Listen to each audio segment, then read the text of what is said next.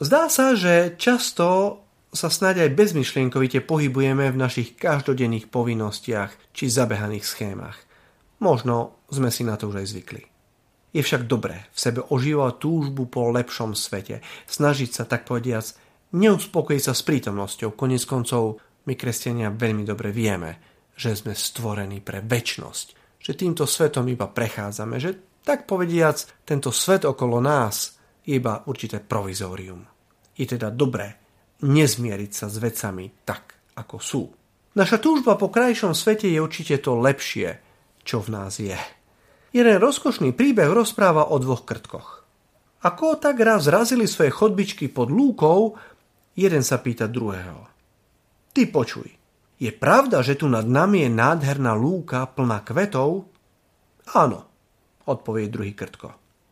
Prvý však pokračuje. A je pravda, že na tej lúke behajú zvieratka a hrajú sa deti? Áno, aj to je pravda, odpovie druhý. A prvý krtko sa opýta ďalej. A je pravda, že cez deň tú lúku ožaruje a zohrieva nádherné slnko a v noci je nad ňou mesiac a trblietajú sa tisíce hviezd? Áno, aj to je pravda, ale prečo sa to vlastne všetko vypituješ? Tentokrát sa opýtal druhý krtko prvého.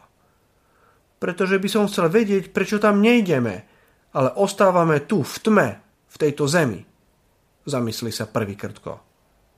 Nuž preto, lebo nám to tu stačí, odpovie ten druhý. Títo krtkovia mali schopnosť raziť chodbičky aj iným smerom. Smerom nahor. Zdá sa však, že sa rozhodli, že sa nebudú prekopávať na lúku a tak ostali v hline a tme.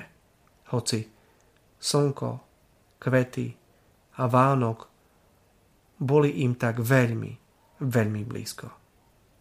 Snad nech nám to slúži na naše vlastné povzbudenie a možno aj také spojivo medzi veriacimi a neveriacimi, pretože asi všetci ľudia sa zhodnú na tom, že nám to tu nestačí.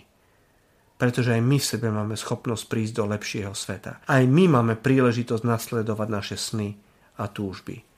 Drahí priatelia, skúsme to. Stojí to za to.